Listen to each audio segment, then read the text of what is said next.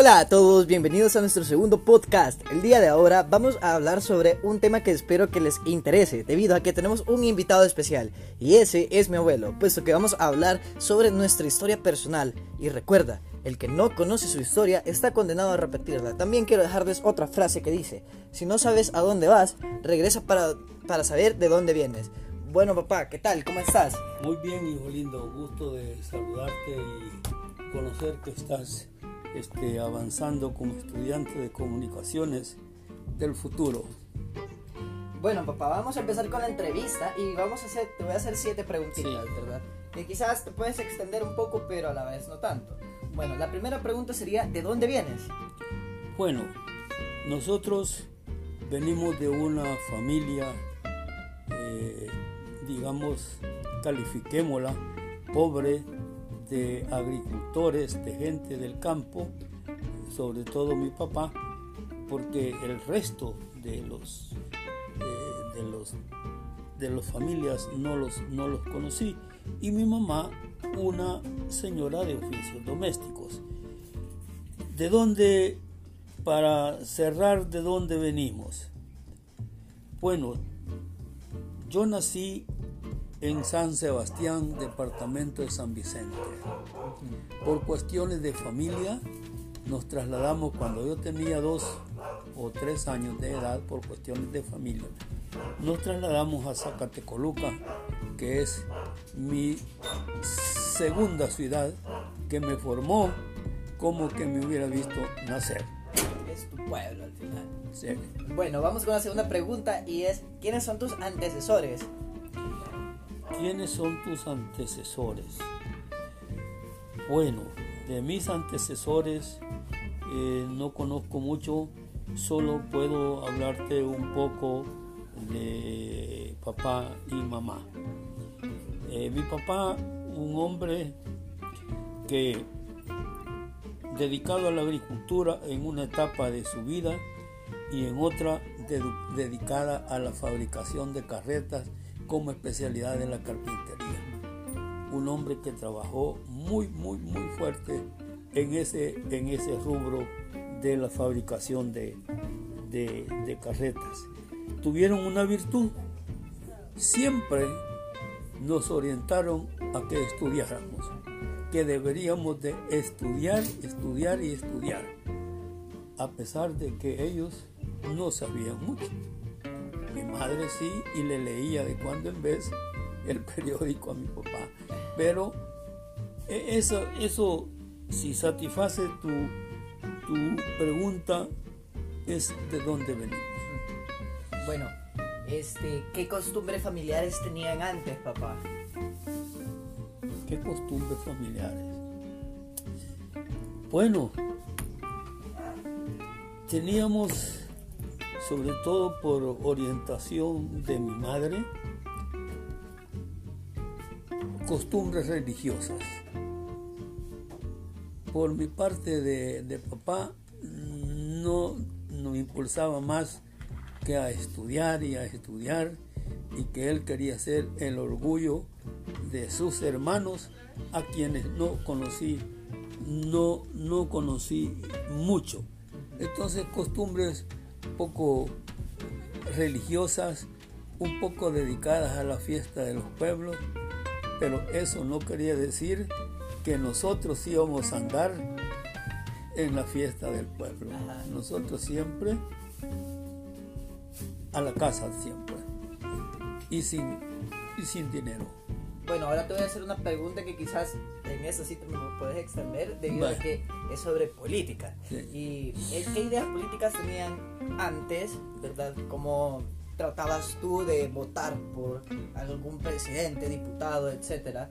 Eh, ¿Qué ideas políticas tenían antes y ahora qué ideas políticas tratas de mantener ahora de las que tenías? Bueno, eh, antes las ideas políticas de la familia influían un poco en los hijos y las ideas políticas de antes, porque nosotros los hijos no participábamos de esas vainas, eh, eran ideas políticas conservacionistas.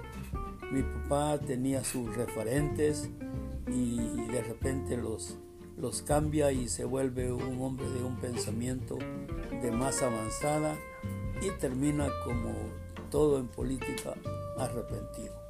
Eso es ahora.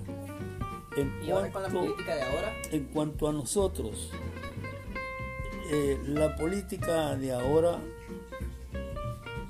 tenemos que entender política de gobierno o política de desarrollo. Las políticas de desarrollo que son por las que deberíamos de trabajar, esas se han quedado atrás. Esas están atrás. El campo está muy mal, muy enfermo.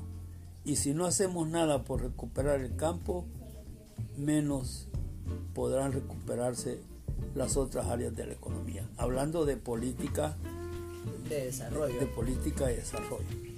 Si hablamos de política eh, del país, no, no ha cambiado mucho, no ha cambiado mucho. Este, si tú ves, hay políticos que se mantienen en el poder por más de 30 años, 40 y ahí se jubilan. Y eso quiere decir que el país no va a caminar, no va a desarrollarse teniendo al mismo político. Ahora, ¿a quiénes le responden nuestras políticas? ¿Le responden al ciudadano? ¿Le responden al pueblo? No. Tienen por encima de ellos el poder político, el poder económico, el poder que les dice, para esto vamos a trabajar. Hoy, hoy tú ves una, como jovencito, estás viendo una política del, país un, poco, yo le digo, un poco enconflictada en donde el gobierno como tal, o un poder del gobierno, no puede avanzar porque los otros eh, se, se oponen. Es decir, la coyuntura que estamos viviendo es una coyuntura de división de poderes, de peleas, de discusiones por conservarse en el poder. Bueno, cambiando ahora de, tema, ¿verdad? Sí. Quiero saber qué cosas interesantes han vivido como familia o ha vivido en familia. ¿Qué cosas interesantes? Bueno, lo primero que quiero decirte, el deseo de mis padres de que mis hermanos y yo estudiáramos. Estudiáramos. Eso, eso como que era la, la meta de ellos. Es decir, el que no estudia no trabaja. El que no estudia no vive. El que no estudia no come. Y en fin, eh, eso es este. Aparte de que hemos vivido una, una, una vida, como te dijera, muy, muy cerrada de familia. A las 8, todos en la casa. Nada. Y disfrutábamos de algunas actividades, eh, dijéramos, culturales. Siempre si eran religiosas, si eran festivas. Ahora, no te quiero decir que no nos dábamos nuestras escapaditas para disfrutar de lo que queríamos. Exacto. ¿Ah? Y eso, como uno lo ha hecho, cuando lo ve en un hijo o en un familiar o en un nieto, duele. Ah, yo anduve por ese camino. Y ese camino era malo. Yo anduve, o como el que dice, ah, yo estuve en ese partido de fútbol. Por eso, hijo, la vida hay que saber vivirla la política hay que saber vivirla. Esto no quiere decir vamos en la corriente para donde va Vicente. Con todos. Con todos. Bueno, ahora vamos a, avanzar a las últimas dos preguntitas, ¿verdad? Y están, están bastante interesantes, la verdad.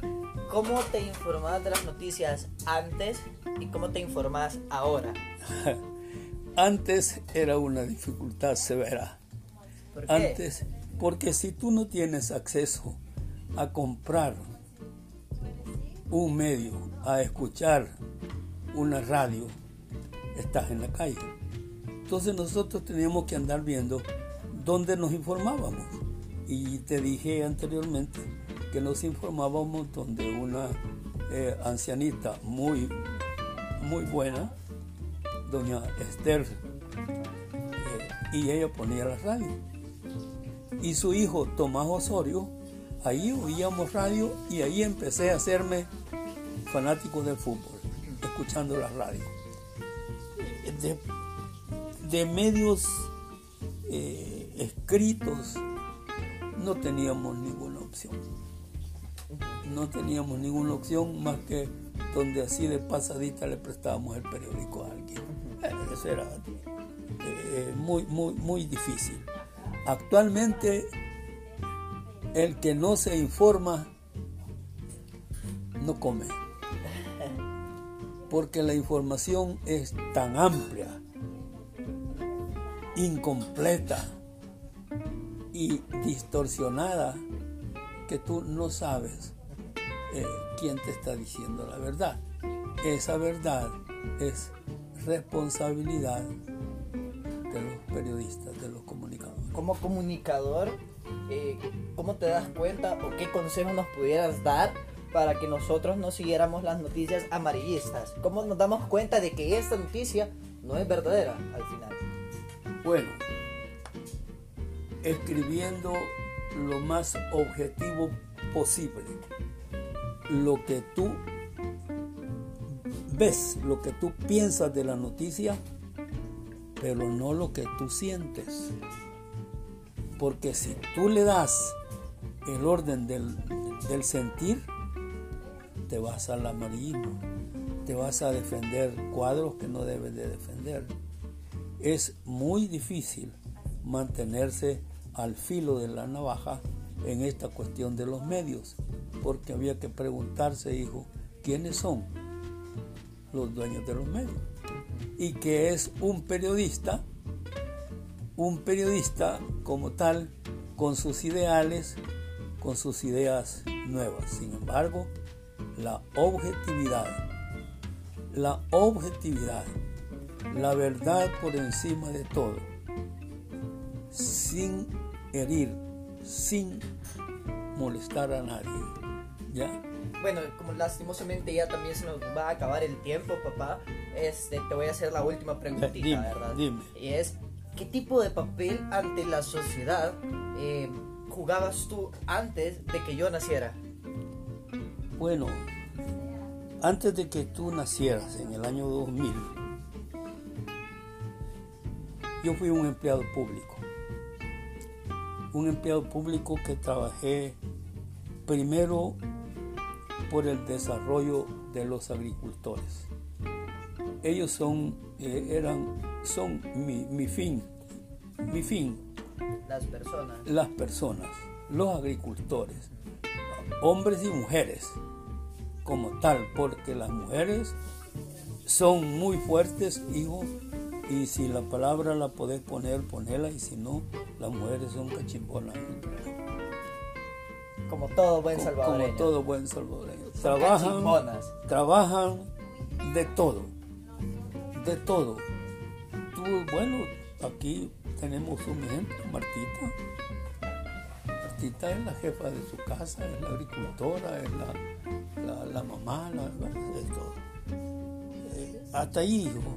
Bueno, muchísimas gracias papá por estar con nosotros, ¿verdad? También espero que a todos los que nos han escuchado les haya gustado nuestra historia y recuerda, tienes que conocer de dónde vienes para saber a dónde vas y qué lecciones son las que tú vas a tomar. Muchísimas Bueno, gracias, bueno. querido público.